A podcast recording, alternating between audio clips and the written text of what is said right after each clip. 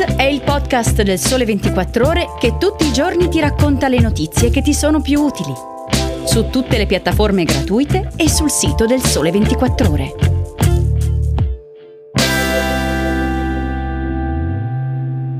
Ciao e bentornati all'ascolto di Start. Oggi è martedì 1 febbraio. Io sono Alessia Tripodi e oggi ti parlo delle nuove regole per il Green Pass di università e di strade fantasma in Sicilia. Da oggi scatta la nuova stretta anti-Covid. Per andare all'ufficio postale o in banca bisognerà avere il Green Pass anche in formula base, ovvero ottenuto da un tampone. Ce lo spiegano sul Sole 24 Ore Antonello Kerchi e Valeria Uva, dove ci raccontano che il certificato verde sarà necessario anche per fare acquisti nella maggior parte dei negozi. Solo per gli ultra cinquantenni poi termina il periodo di tolleranza verso chi non si è ancora vaccinato e quindi da oggi possono scattare le prime sanzioni da 100 euro. Quella del primo febbraio è quindi un'altra data spartiacque nella lotta al virus. A fissarla è l'ultima normativa anti-Covid, ovvero il decreto legge approvato dal Consiglio dei Ministri a inizio gennaio, proprio nel pieno della quarta ondata del virus e ieri intanto il Consiglio dei Ministri in un'altra riunione ha prorogato per altri dieci giorni l'obbligo di mascherine all'aperto e la chiusura delle discoteche. Ma vediamo cosa cambia per il Green Pass. Da oggi si potrà entrare senza certificato verde nei negozi di generi alimentari e nei supermercati e qui il governo precisa che si potrà andare nei supermercati per l'acquisto di qualsiasi tipo di merce, anche se non legata al soddisfacimento delle esigenze essenziali e poi nelle farmacie e negli studi medici e veterinari, nelle caserme e negli uffici giudiziari per attività considerate indifferibili come le denunce. Fin qui dunque i posti dove si potrà entrare senza certificato. Negli altri negozi e in generale nelle attività che si svolgono al chiuso, come spiega la norma, scatta invece l'obbligo del Green Pass anche base, almeno fino al 31 marzo. Di pari passo viaggia l'obbligo per i titolari delle attività commerciali di controllare il documento, come già accade ad esempio per bar e ristoranti. Chi non lo fa rischia una sanzione che va dai 400 ai 1000 euro più la possibile chiusura temporanea dell'esercizio. Questo a grandi linee, ma se si scende nel dettaglio del testo normativo il quadro si complica un po' e spunta qualche piccola incongruenza, per fare un esempio, se è vero che dal tabaccaio si entrerà solo con il Green Pass, sembra altrettanto chiaro che dal commercialista si potrà andare anche senza, perché il decreto impone l'obbligo solo per i clienti delle attività commerciali, lasciando fuori quindi a una prima lettura chi entra in uno studio professionale, non solo di commercialisti, ma anche per esempio di notai o avvocati. Mentre paradossalmente in quegli stessi studi entrano solo con il Green Pass e già dal 15 ottobre tutti i lavoratori, ovvero dalla segretaria fino appunto allo stesso commercialista. Sempre da oggi poi scattano novità per l'obbligo vaccinale, che viene esteso a prescindere dall'età a tutti i lavoratori del comparto dell'istruzione, quindi compreso il personale universitario, quello dei conservatori e degli istituti tecnici superiori. Un altro giro di boa, infine, è fissato al 15 febbraio, quando i lavoratori over 50 potranno accedere ai luoghi di lavoro solo con Green Pass rafforzato e non più con il semplice tampone. Chi non lo ha va considerato assente ingiustificato, ma conserva il posto.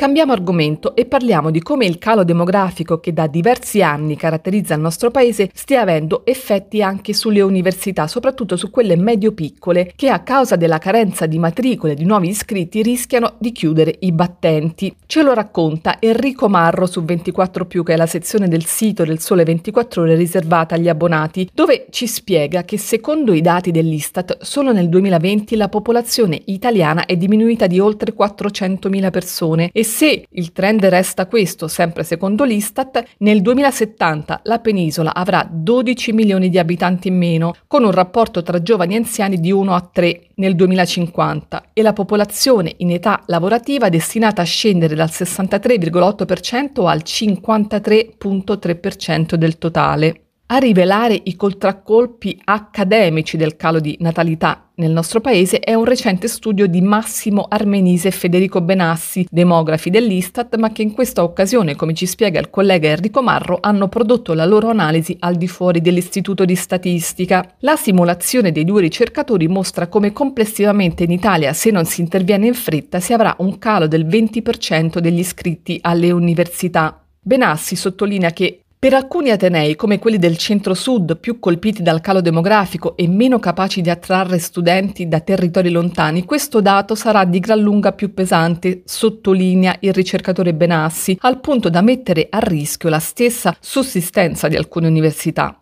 I dati dell'anagrafe studenti del Ministero dell'Istruzione hanno permesso ai due ricercatori di conoscere anche la provincia di residenza degli iscritti di ogni università e di stilare quindi una classifica degli atenei più a rischio in Italia. In cima troviamo soprattutto gli Atenei del Sud, in particolare, come accennato, quelli piccoli, come l'Università del Sannio e quella di Foggia, ma anche istituzioni di grande prestigio come la Federico II di Napoli o altre attive sul fronte della collaborazione con il mondo delle imprese come il Politecnico di Bari. Bene, cosa si può fare per scongiurare questo rischio? Secondo i ricercatori sono tre i fronti su cui agire. Attrarre più studenti stranieri, riorganizzare gli Atenei del Sud con delle aggregazioni e puntare più sui corsi post laurea e professionalizzanti.